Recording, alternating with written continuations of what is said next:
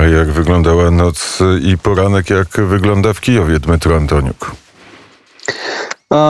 Cóż, poranek jest spokojny i pogodny, ale mieliśmy to samo prawie w Kijowie wczoraj, oprócz tego, że na szczęście nie spadli rakiety na Kijów, chociaż była informacja od Antona Gieraszczenka, to jest z Ministerstwa Spraw Wewnętrznych, że jedna z tych rakiet została zastrzelona na obrzeżach Kijowa na południowym kierunku od Kijowa niedaleko. Ale ta rakieta wobec tej rakiety nie było żadnych zniszczeń. Natomiast mieliśmy dwa alarmy. Jeden zaczął się w 18:18, trwał około 30 minut i dalej już pod koniec tej godziny zaczął się bardzo długi ten alarm, który trwał ponad 2 godziny, nawet więcej, może być nawet więcej. I coś takiego było akurat wtedy, kiedy spadli ostatnio rakiety na Kijów, także baliśmy się tego. I siedzieliśmy w domu, nie wychodziliśmy. Także rakiety tutaj nie spadli, ale wiemy o tym, że z basenu Morza Kaspijskiego, z bombardowców rosyjskich, podobno to był Tu-160, wystrzelono około 20 rakiet na Ukrainę. Rakiety spadli, oprócz tego, co powiedział Wojciech, spadli nie tylko na Lwów, nie tylko na Zakarpacie, a i na Besarabię, miasto Arcyz. Spadli rakiety też w obwodzie kirowogradzkim. Tam są zniszczenia i są niestety ofiary. Spadli w obwodzie dniepropietrowskim. Zastrzelono kilka rakiet było nad obwodem winnickim. Też spadli rakiety, zastrzelona rakieta została nad Zaporożem, nie było tam zniszczeń. I w obwodzie dniepropietrowskim rakiety znów wybuchli, spadli i są tam zniszczenia z infrastruktury kolejowej. Widocznie, że ten atak Moskalów był celowany w infrastrukturę kolejową Ukrainy i oczywistym jest to, że oni robili to, żeby nie dać pomocy wojskowej z zachodu trafić na front i przełamać przebieg tej wojny. Tak, jest 6 stacji kolejowych, zostało zaatakowanych, 6, rozumiem, ważnych węzłów kolejowych, którymi nie tylko pomoc humanitarna, nie tylko ludzie, którzy jeżdżą, ale również pomoc wojskowa jest przekazywana Ukrainie. Tak, przede wszystkim to jest atak na wojsko ukraińskie i na pomoc zachodnią. Natomiast jeżeli mówić o sytuacji na froncie, to wojsko ukraińskie ma pewne sukcesy w obwodzie charkowskim. Tam została zniszczona kolejna ilość sprzętu wojskowego rosyjskiego. Też nie udało się tym orkom moskiewskim nic na południowym kierunku, w mikołajowskim i w chersońskim obwodach. W zaporowskim też nie mają postępu.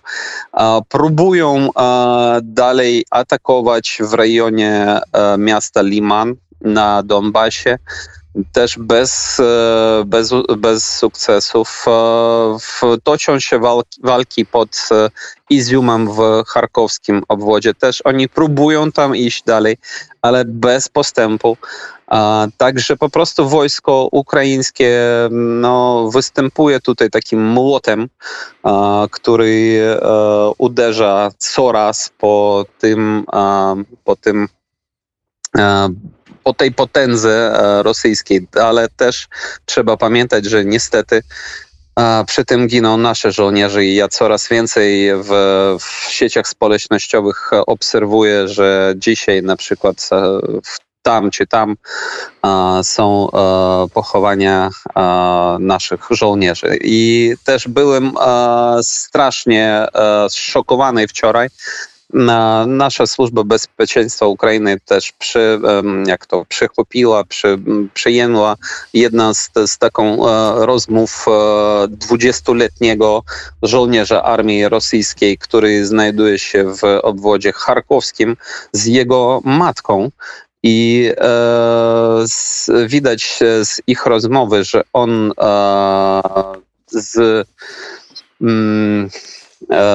cieszy się z tego, że on bierze udział w torturach, katowaniu Ukraińców i w tym cywilów. I on tam takie okropności po prostu pisał i pisał, że on po prostu jego to niezmiernie zadowala, że co on tam robi z tymi ludźmi. I też pisał, że on jest zdziwiony, że Ukraińcy nie poddają się nawet przy tych strasznych, okropnych torturach. A jeszcze, co mnie zszokowało jeszcze więcej, to odpowiedź jego matki, która powiedziała, że oni nie są ludźmi.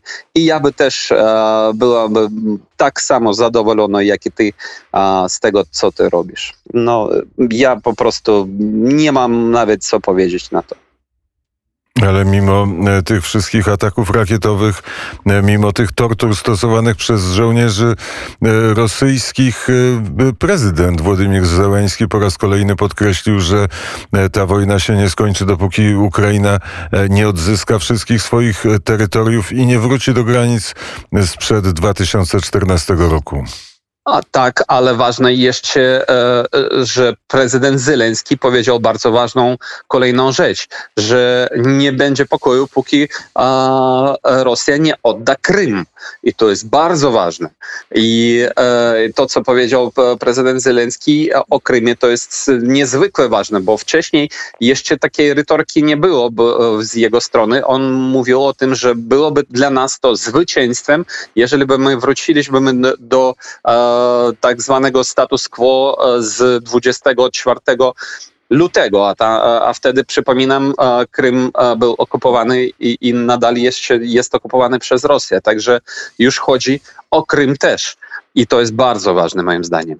Dużym echem w Polsce odbiła się wypowiedź Ojca Świętego Franciszka na temat przyczyn wojny na Ukrainie, przyczyn tej inwazji rosyjskiej. Było o szczekaniu u drzwi szczekaniu NATO u drzwi Rosji. Jakim echem w Kijowie te słowa się odbiły, jak były komentowane? Tak, jest rozgłos, jest reakcja wśród katolików, wśród Ukraińców obrządku rzymskokatolickiego.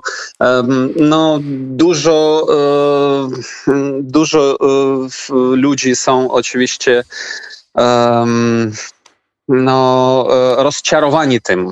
Chociaż są różne też opinie, że może jakoś niepoprawnie wytłumaczyli papieża, może jeszcze coś. Są też głosy, które mówią, że papież w taki sposób chce pozostać mediatorem między możliwe Ukrainą a Rosją, żeby zaprzestać z działaniami wojennymi. Ja z kolei też odnoszę siebie do wiernych Kościoła rzymskokatolickiego i dla mnie to też jest ważne. I ja nie byłbym tak ostro nastawiony przeciwko papieżu. Myślę, że on próbuje to zrobić w duchu takiego szerokiego chrześcijaństwa. Tylko to, co on powiedział, że on nie chce jechać do Kijowa, moim zdaniem to jest, to dla mnie jest oczywiście rozczarowanie. Dmytro Antoniuk jest w Kijowie, Wojtek Jankowski jest we Lwowie. Z Dmytro Antoniukiem rozmawialiśmy wczoraj o Konstytucji 3 maja. Dmytro Antoniuk złożył kwiaty i polska flaga była przy pomniku Juliusza Słowackiego. A czy coś z okazji 3 maja działo się we Lwowie? Oczywiście jak co roku we Lwowie, nawet teraz w czasie wojny, przy Mickiewiczu oczywiście, a później w katedrze, z tym, że Mickiewicz tym razem jest niewidoczny, może gdzieś na zdjęciach będzie widać, że Polacy składali kwiaty, można zażartować podrusztowaniem, bo nasz wieszcz jest ochroniony na wypadek, gdyby jakieś odłamki albo jakiś atak miał miejsce. Ja jeszcze chciałem dodać coś na temat stosunków. W tej chwili coraz częściej słyszę krytyczne wypowiedzi katolików obrządku wschodniego, akurat grekokatolików, którzy już po tej procesji wielkanocnej, w której brała udział Rosjanka, byli często zdegustowani i usłyszałem nawet głos, który na chwilę zanikł. Wojciech Jankowski za chwilę wróci na antenę Radia Wnet. To skorzystamy z tego, że Dmytro Antoniuk jest w Kijowie i zapytam się o ewakuację z Mariupola. Co tam się dzieje? Wczoraj oficjalne informacje mamy, że uratowano było 156 osób z Azowstali. Natomiast wiadomo, że tam pozostają, oprócz oczywiście żołnierzów ukraińskich, pozostają też jeszcze setki cywilów na Azowstali. I dzisiaj mam nadzieję, że dzisiaj będzie kontynuacja tej operacji ratowniczej zorganizowanej przez rząd ukraiński, przez ONZ i przez Czerwony Krzyż. Także mamy wielką nadzieję, że ci ludzie wrócą. Ci, którzy wrócili, już powiedzieli, że oczywiście oni widzieli tych orków, tych Moskali i słyszeli, jak oni śmieją się z tych cywilów i mówią, że to nie są ludzie, to są jakieś, oni powiedzieli na nich ołówki.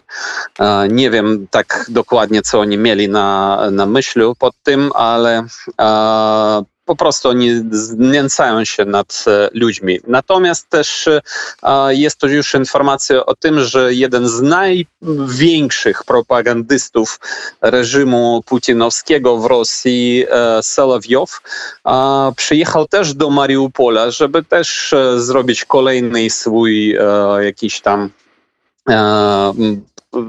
jakieś nagranie z tego miasta, które jest niszczone przez tych orków i był wczoraj na fabryce imienia Iliczka.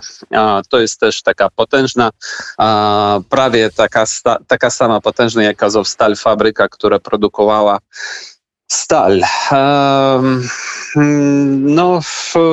To jest i jeszcze jedna informacja z Mariupola jest taka, że reżim okupacyjny i kolaboranci, które niestety też tam są, teraz robią po prostu